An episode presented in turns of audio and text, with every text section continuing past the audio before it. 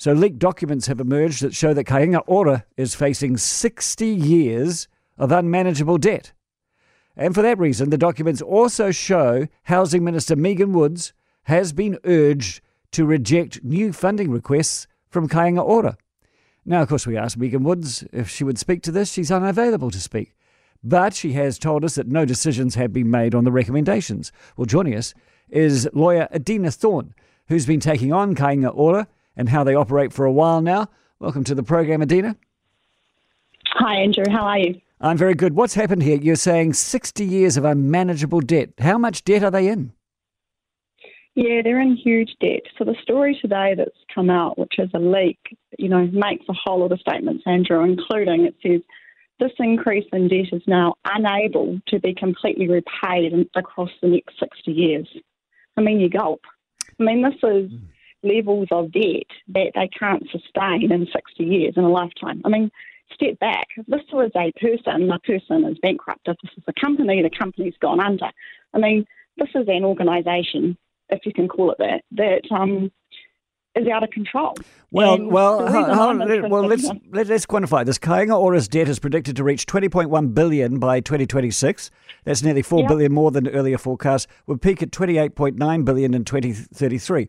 So why has that debt increased? Is it because interest rates have increased? The cost of servicing the debt has gone so much higher?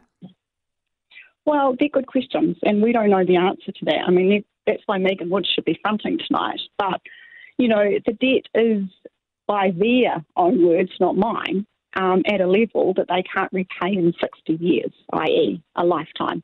The reason we're interested in this is I've been helping a whole lot of victims of Kāinga Ora who are stuck next to antisocial tenants who are harassed and bullied. And they've been emailing me, Andrew, for months now.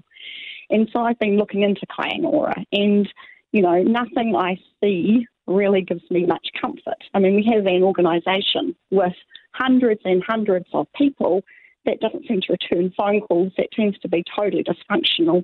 And then today we learn, not from the government, but from a leak, that it's financially out of control. And it's so financially out of control that they're going to the minister and saying, we're financially out of control and please don't approve further spending. I mean, this is gigantic. But at the same time, Kāinga Ora's debt has accrued because they are trying to, fix up areas, they're reinventing areas, but they're also trying to build social housing. And of course, the cost of these, as anyone who's tried to build, has completely spiraled. So if we have a stop to all further funding for Kāinga Ora, we're talking goodbye social housing increases.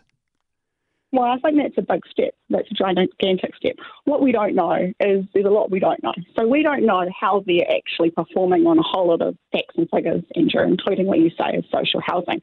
So one other question I've got is Kāinga Ora have a document called Statement of Performance Expectations, which by their own website, they set all these goals, Andrew, and how they're going to go for the next year. Now, they've had they're a year into that, and they should have put out at least 3 reports, I think, of how they're going. I can't find those online, but they've now had a year.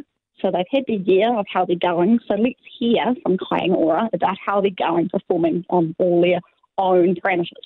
Well, Adina, the fact that you're making the call, I hope that Kāinga Ora is listening. I hope the Minister is listening as well, because I think we all deserve answers. And I thank you so much for your time. That is Adina Thorne. She is a lawyer. She is advocating for neighbours of people who are in Kāinga Ora homes, and we all know the troubles that have been there.